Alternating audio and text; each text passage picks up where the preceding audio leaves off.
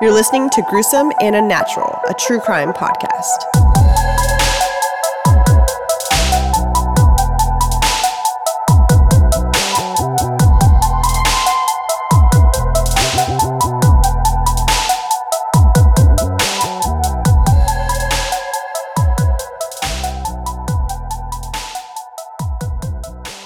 Welcome back to another episode of Gruesome and Unnatural. I'm Shelly. And I'm Eric, and this is episode 71. Hello, my gruesome addicts. Thanks for joining us for another episode.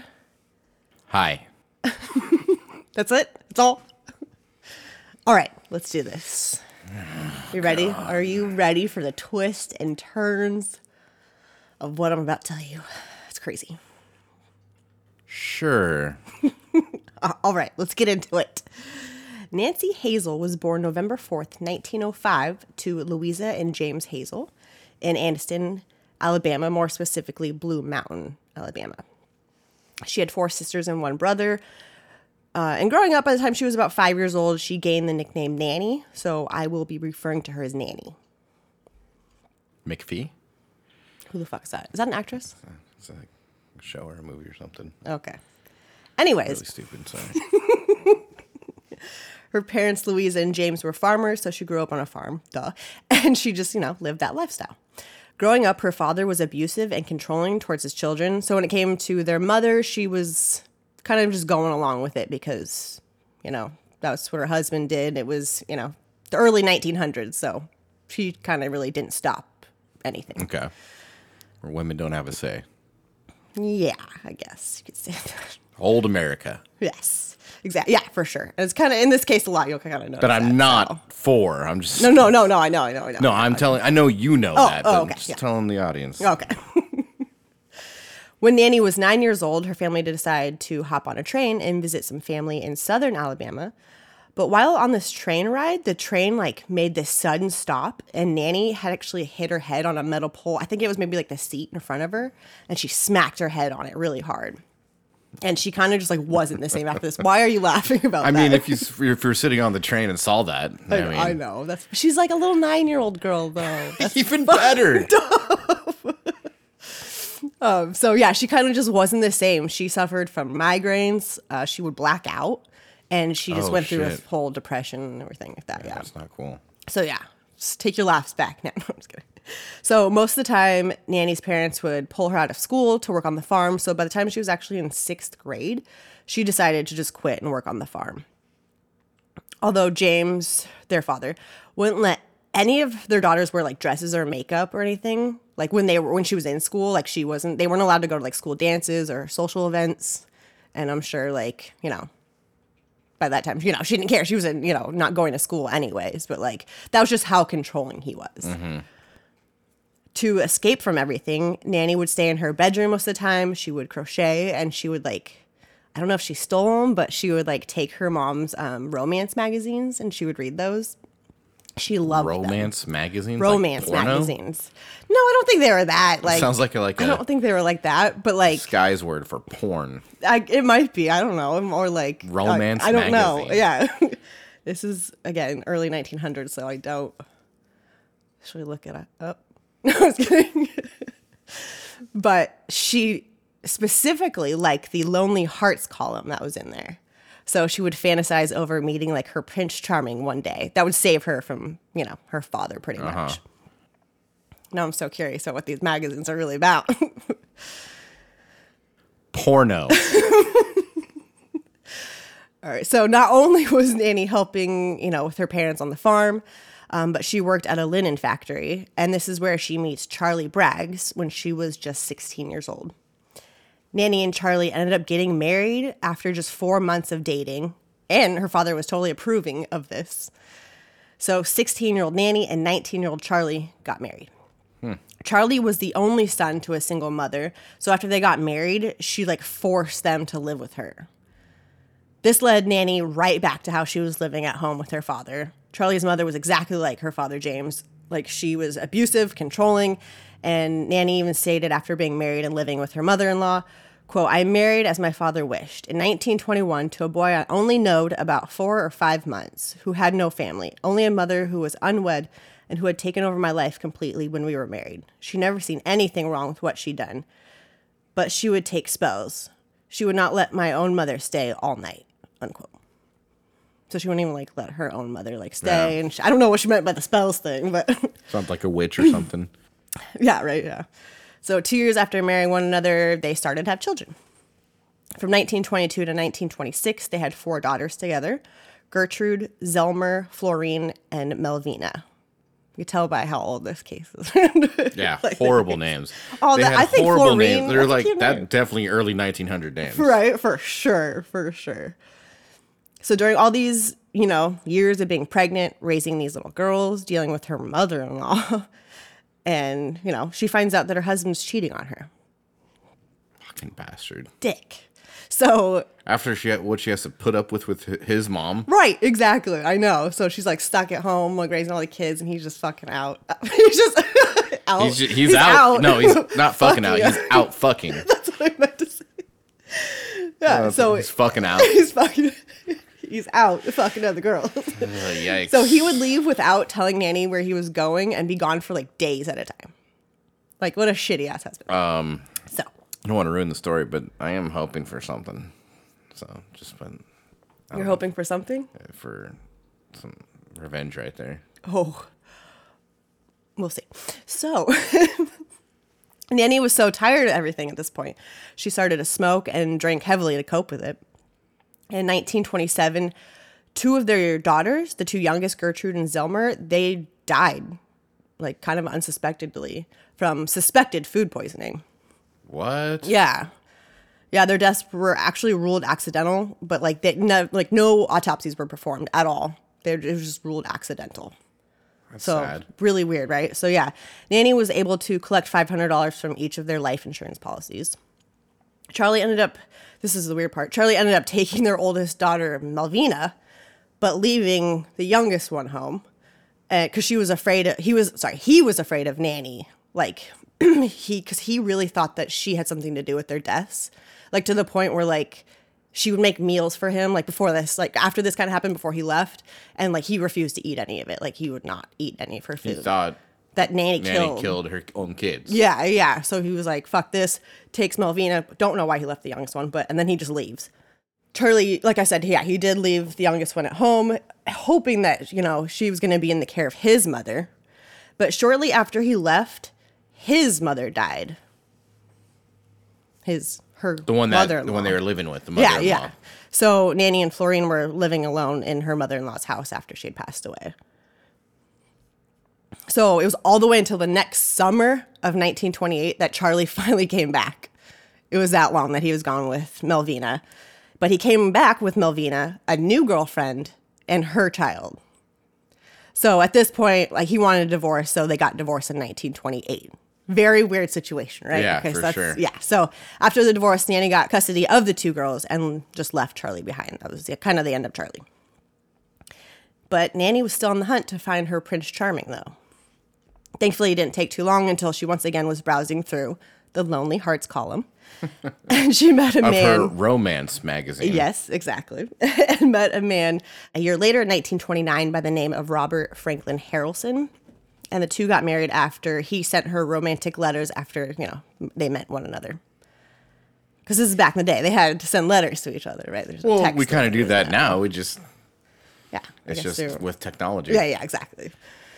So the two Lonely. Hearts was like the first fucking uh, Tinder Yeah, exactly. That's exactly what I was thinking. Yeah, exactly. Yeah. Yep. in some romance Yeah. magazine. yeah. Like a 1930s hustler with a fucking Tinder ad in it. Yep. so so yeah, she meets um she meets Robert and the two move to Jacksonville, Alabama with her two daughters. Although Nannie should have taken a little bit more time to get this to know this man because not only was Robert an alcoholic, but he had a criminal record of multiple assault charges. But then it just didn't really scare off Nannie. She, you know, decided to stay with him after all this. Melvina, Nanny's oldest daughter, was old enough. You know, she grew up. This is 1942 now. So she ended up getting married. And then a year later, 1943, she gave birth to her son, Robert Lee Haynes. Two years after the birth of her son in 1945, Melvina had a second child, but this time a daughter. So now Nannie is a grand nanny. Wow. Melvina is so tired at this point. You know, she just wants to rest. She has a newborn. She has a toddler running around, right? So Nannie stepped up to help her while she rested. Like I was saying, Melvina's exhausted. She's groggy, and she's actually on, on a number of sed- sedatives. But she swears that at one point she sees her mother, Nannie, holding her newborn baby girl, but like, and she had a hat pin in her hand. And back in the day, remember those hat pins, like to keep your hat on, they put little pin in. Um, sees a hat pin in her hand, she stabs the baby in the head with it. What the fuck? Yeah. So she's like, what the hell? And she even like talked to her husband and her sister about it, and they agreed seeing Nannie do this. And they actually saw a hat pin in her hand. So they were like, what the hell? Like, so sure enough, the baby ended up dying shortly after that. The doctors couldn't confirm a cause of death, so it was ruled an accident. This is not the revenge story I wanted. I know. I know it's not. But let me continue. you look so oh, upset. I know. Please continue. This is great. So doctors just couldn't give a positive explanation as how to she had died. After the loss of their daughter, Melvina and her husband, they just kind of started to drift apart. So eventually Melvina moved on and began dating a soldier in July of 1945. Although Nannie did not approve of them like them dating. Wait, wait, wait, wait, wait, wait. So this is after she killed her baby? Uh, her After so Nannie, yeah, I mean supposedly, Supposedly Nannie killed her infant with a fucking hat pin. yes. And then now this is later on she moved Mel- on. Melvina, Yeah. the, the baby that she lost, Yeah. Nannie's daughter. The, her and her husband, they kind of drifted apart after dealing with the grief of Uh-huh. And- losing their baby. No one went to the authorities or anything. No, it was just ruled. It was ruled an accident. They did no autopsy. But they said they saw it. Yeah, but nobody really believed. Nobody, yeah, Forward or they couldn't anything? prove it. What they the couldn't. How do you prove it? So that And then They're the, the doctor never, like you know, uh, whoever you know, the per- they didn't do an autopsy though, so they just ruled it an accident. That like, I don't know, the baby fell or something, and that's to the how. same lady that had an accidental death of her two children. Yes, Nannie. This yeah, her two youngest oh children died. oh my died. god! That's when then Charlie so th- left. that's when Charlie left because he thought he she killed them. yeah, because he was like, oh, it's weird, suspicious." and then suspicious. they saw her hold her grandchild as an infant and stab her in the head with the hat pin, but nothing's happening to her. correct. This is stupid. I know. I know. This is why I told you this is a crazy twist and turn. Like Twist and turn. This bitch is Crazy. killing kids and getting away with it left and right. It sounds like. it does sound like that, right? Yeah, it was totally ruled an accident and no autopsy for anybody that has died so Fuck far. nanny. Yeah, I know. I know. I know. I'm on Charles' side now. Glad he was fucking out. I mean, out fucking. God damn it. oh man. All right. Okay. So Continue. like I said, they they drifted apart after you know they're grieving the loss of their baby girl. So Melvina kind of moves on. She starts dating a soldier in July of 1945. Like I said, Nannie did not approve of the like them dating. She did not like him. So one night, Nannie and Melvina got a huge fight over this new boyfriend, and I mean, he wasn't there or anything, but they just got a huge fight over it. And so Melvina just storms out, leaving her two year old son, Robert, in the care of Nannie while she went to go see her father. She's like, fuck you, bitch. I'm out. I'm going to go see my dad, but leaves her son behind. That night, July 7th, 1945, Robert dies mysteriously. Her son. The child, the two year old Yes. that she left behind. Yes. He apparently died from asphyxia from unknown causes. And just two months later, Nannie collected the $500 in life insurance that she had taken out two months prior to his death. Weird. I don't know why Nannie's getting that money when it's her grandchild, not her child. But I thought that was weird. So, Melvina, obviously furious because this is now her second child that has died in the care of her mother. She tells people that she thinks her own mother killed her children, but nobody believes her. She does, nobody believes that Nannie would harm her own Uh, I would have killed her already. Who cares if your, it's your mother? Oh God, Jesus. Seriously, if no one's believing you or anything, fucking kill that bitch. She I took know. two of your children. That's heartbreaking. For sure. I don't know about murder, but yeah, for like, I'd be absolutely furious. No, I, wouldn't leave would my fucking kids. kill that bitch. I would leave my kids in the care of, you know, my that my mother potentially, you know. bitch needs to go. Um, so Nannie and her second husband, Robert Harrelson, they've been married for 16 years at this point. Nannie was just fed up with all the yelling, the drinking, the cheating. One night in September 1945, Robert goes out for a heavy night of drinking to, to celebrate the end of World War II. Robert came home trying to force himself onto Nanny, but she was just like refusing this. She's like, fuck no, get the hell off of me. I'm tired of you. It is unknown if he like actually raped her or not, but either way, she wanted to act in revenge. Nannie found his moonshine and she actually laced it with rat poison. She later stated, quote, I went and I got the whiskey bottle out of the flour bin in the kitchen and poured poison into it. I thought I'd just teach him a lesson, end quote. So you're not, she's getting revenge towards one of her husbands.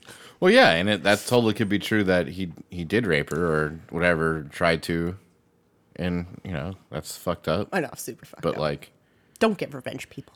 but let's start putting the puzzle pieces together. Her two children died of food poisoning, and now she's putting rat poison in the whiskey for her husband. Mm. So Robert did get sick, but the sickness lasted for about a week or so before he ended up dying on September 16th, 1945. No autopsy was performed, and it was just assumed that he died from food poisoning. Nannie collected $2,000 from his life insurance policy after his death. So Nannie has now collected $3,500 at this point. So she goes and buys a plot of land and a house near Jacksonville, Alabama. Two years later, in 1945, Nannie was traveling through Lexington, North Carolina, where she decided to place an ad in the Lonely Hearts column. Mm. And sure enough, she meets Arlie Lanning, and the two marry just three days after meeting each other.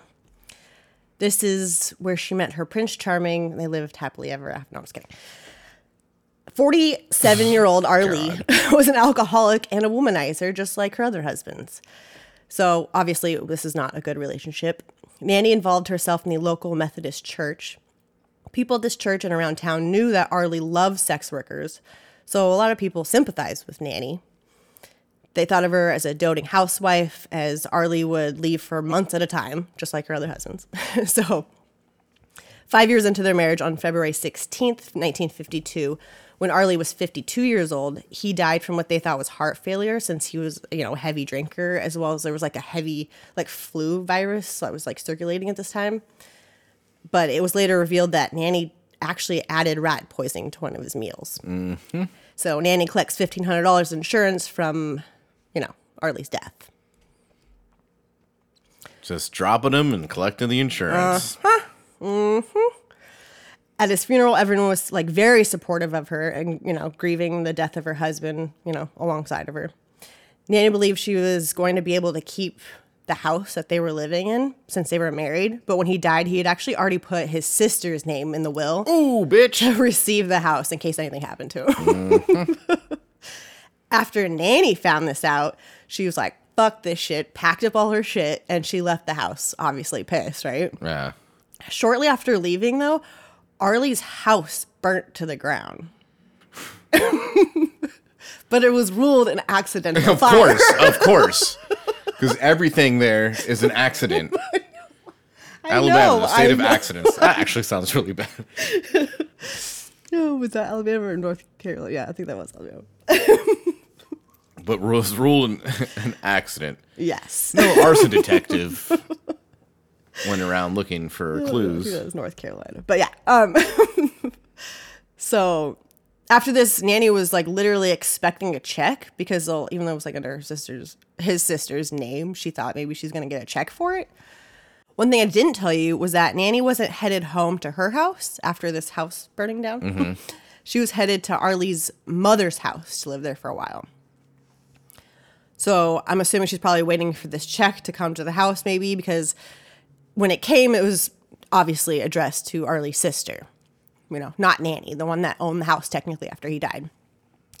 So it is believed that in revenge, she ended up killing Arlie's mother because she was found that she had died in her sleep that same night that she like was got the check or whatever. So Nannie took this check and she cashed it illegally before leaving North Carolina. So she bounced. Nannie was actually on her way to see her sister Dovey, who was bedridden with cancer. But weird, shortly after Nannie's arrival, her sister dies. And uh, I'm assuming doctors just thought it was maybe from her cancer because, again, no autopsy was performed.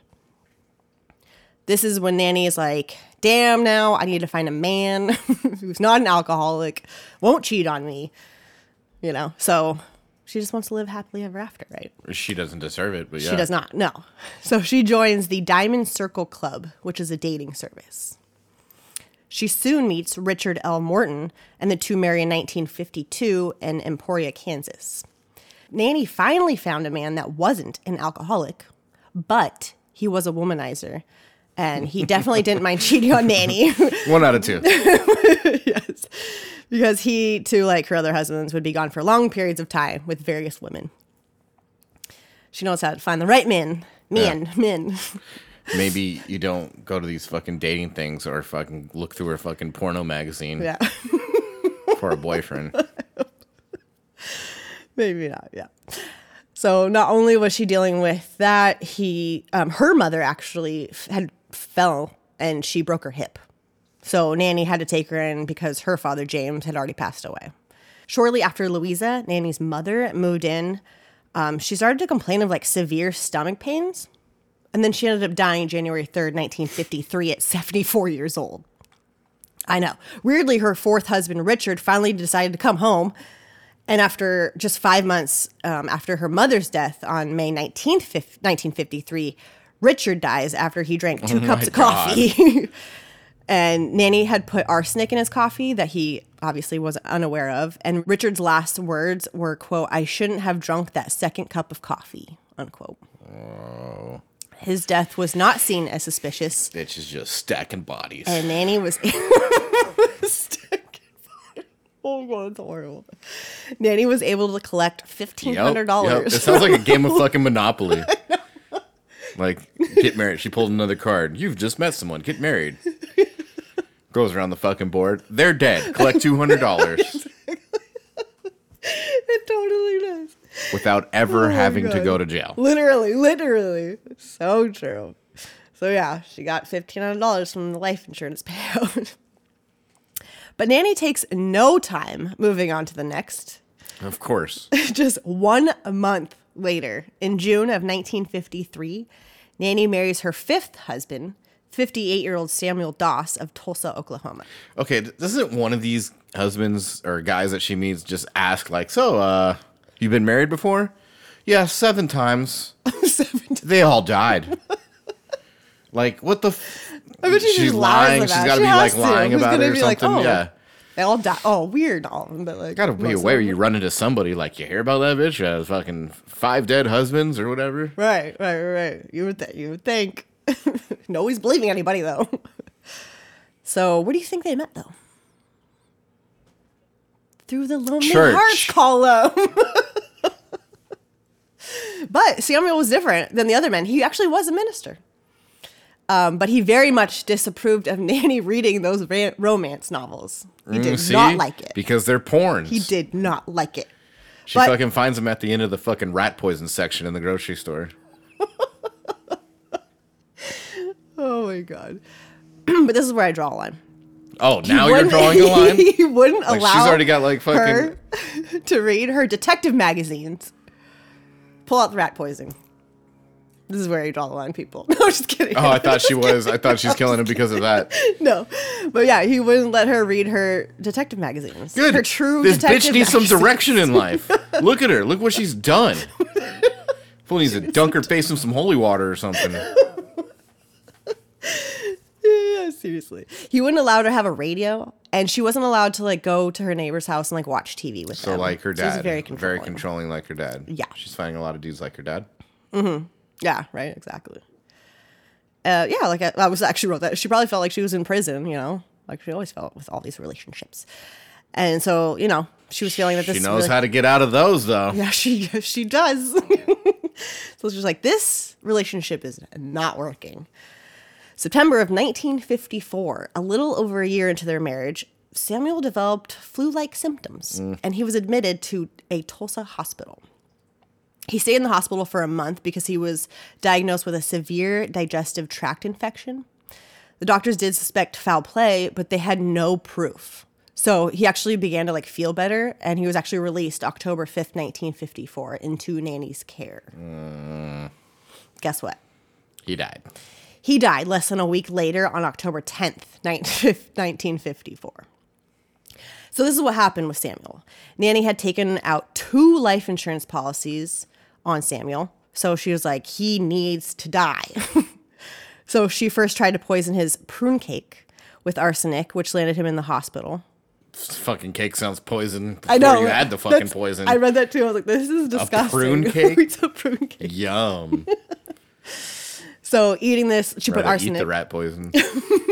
So, so yeah, she puts arsenic in it, lands him in the hospital, but it didn't obviously kill him. He got released out of the hospital, right? Oh. So comes back and he laces coffee with arsenic, which that's what ended up killing him. Finally, when Samuel died, his doctors were like so alerted by like his death. By now, like they were like, we need to do an autopsy. Thank God somebody's like, we need to do an autopsy. I'm like, finally, when I read that. When they did his autopsy, they discovered that he had enough arsenic to kill a horse in his body. They immediately called police, and Nannie Doss was arrested. Finally. I know. Nannie didn't confess at first exactly what she had done, but she did admit that she killed Samuel because he got on her nerves. Poor Nannie. Newspapers got a hold of her story, and everyone started to realize, oh yeah, all of her husbands were dying, and like so, all these like other tips were pouring in, talking you know about other people in her family that had died, just like all these people that were dying you know, that were actually really close to Nannie.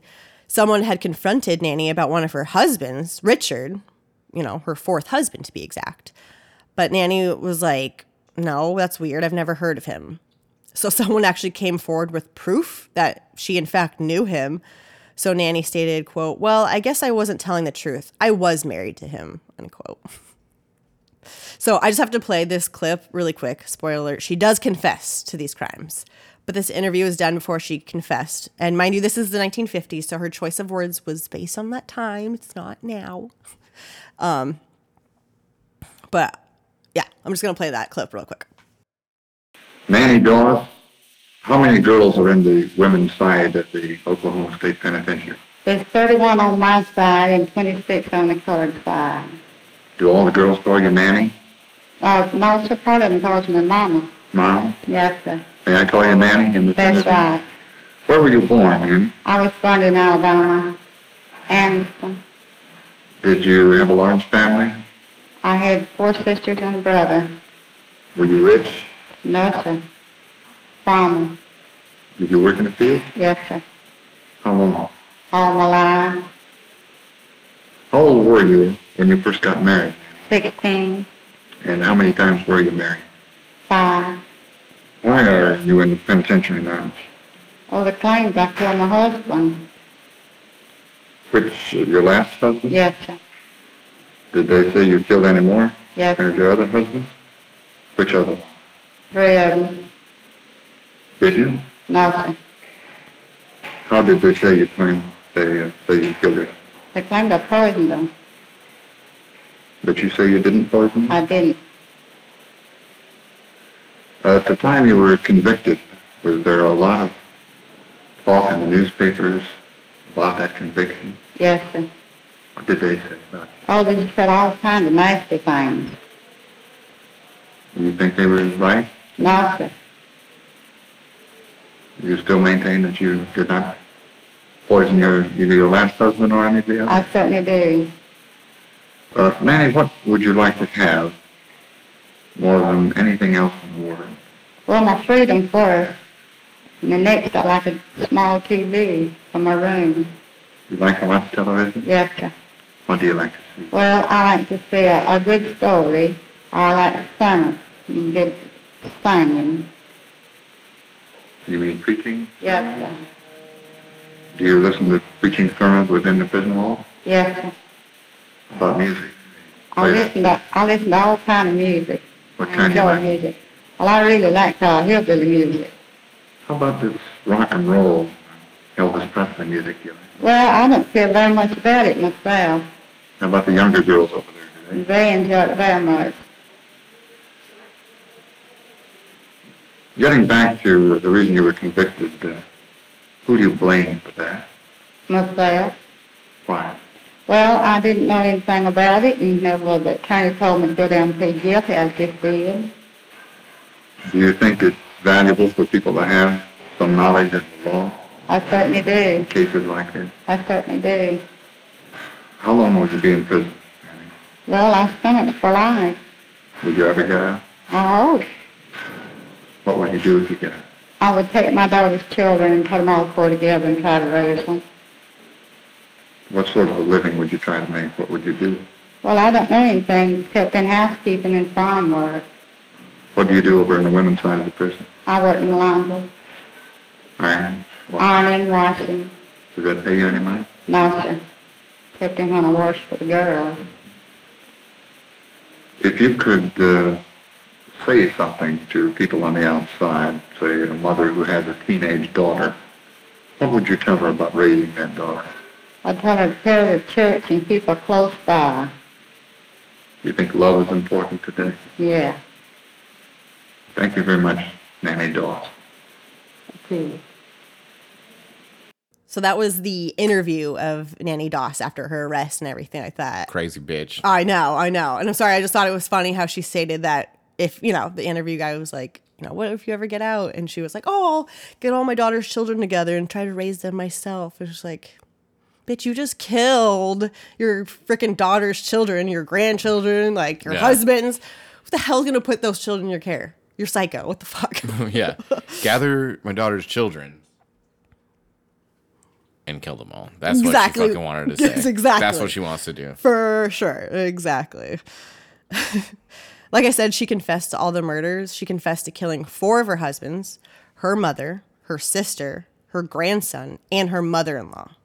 But weirdly, she never confessed to her granddaughter, the one that supposedly she poked the head, her Oh, um, yeah. the hat pin in the head with. Yeah, she never really confessed to that. She stated after her confession, quote, now my conscience is clear, unquote. While Nannie was recounting what she had done, people said she would laugh and giggle like a schoolgirl, and she lacked any compassion for what she had done. Nannie was only charged for the murder of Samuel Doss and pleaded guilty on May 17th, 1955, to avoid a murder trial. She received life in prison and avoided the death penalty. Thankfully, they did exhume several of the bodies, and they found large quantities of arsenic or rat poison in their systems. Thank God they did that to Wow. prove, like, yeah. The state justice departments of North Carolina, Kansas, and Alabama also charged her for the murders committed in those states, although she was only tried in Oklahoma. Crazy enough, Nannie reportedly was already lined up, lining up her next husband when Samuel died. of course she was. John H. Keel, a North Carolina dairy farmer who had been exchanging letters with her for a while with uh, Nannie. He later stated, quote, I'm, pr- I'm mighty proud I didn't meet her and she didn't come down here. From now on, I am through with these women who make their matches by mail, unquote. So at least he was smart enough not to, hopefully. yeah, when you brush with fucking death. I know, I know. Like I said, Nannie would laugh and giggle when recounting what she did. Um, and she just loved being in front of the cameras, always smiling for photographers. So when it came to the money, Nannie said she wasn't in it for the money. She said, quote, I was searching for the perfect mate, the real romance in life, unquote. Investigators believe otherwise. They believe she did it for the money and convenience. Kill a husband, get a new husband, kill a husband, get a new Yeah, husband. that's how you search for him. I guess so. Relatives recalled her actually enjoying planning the funerals for like all of these people. So they're like, oh shit, that kind of makes sense. Nannie actually blames it on the actions of the time that she was on this train and she hit her head. She, Yeah, she blames right. on yeah on suffering that as a child. Yeah. Psychiatrists did observe her at the Eastern State Hospital for 90 days and declared her mentally ill, although others claim that she was sane. This case led the Oklahoma legislature to pass a law that requires medical examiners to examine all individuals who died without being attended by a physician. While in prison, she told an interviewing reporter, quote, When they got shorthanded in the kitchen here, I always offered to help out, but they never let me, unquote. Duh. You're fucking trying to poison everybody. Nannie Doss ended up dying from leukemia in the hospital ward of the Oklahoma State Penitentiary in 1965 at the age of 59 years old. She was buried at the Oak Hill Memorial Park in McAlester, Oklahoma. So, like I was saying, remember she was like laughing and giggling like a schoolgirl? Mm-hmm. She was dubbed the Giggling Granny, the Lonely Hearts Killer, the Black Widow, and Lady Bluebeard. But her best one's known as the Giggling Granny, in my opinion. That's her fucking That's the stupid best one? That's, That's- her stupid. that's Seriously, that's what I want. That- I know that. I know. I Like know. Black Widow's in there. That's what I'm Like, saying. come on. They should named her like Nannie Doss, Family Killer, or something. I don't know.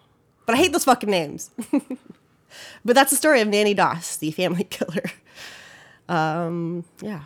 She fucking Should have named her Don't Marry This Crazy Bitch. I know. Seriously. Yeah, it's wild that it took that many people to find her fifth husband and so many family members to like die. Like not even her own family members or Her you know, kids. Well, mother-in-law, I guess. But yeah, her That- kids. it started with that shit. Seriously, yeah, I know. I know. you- I think you were expecting revenge on the husband, and then you're like, wait, her kids? Yeah, there was no revenge here. She did. No. She's a piece of shit. She is a piece of shit. Or was. She was. Thank God she's dead. But thanks for listening, guys. Rate, review, tell a friend. We appreciate it. Until next Monday, stay safe and be aware.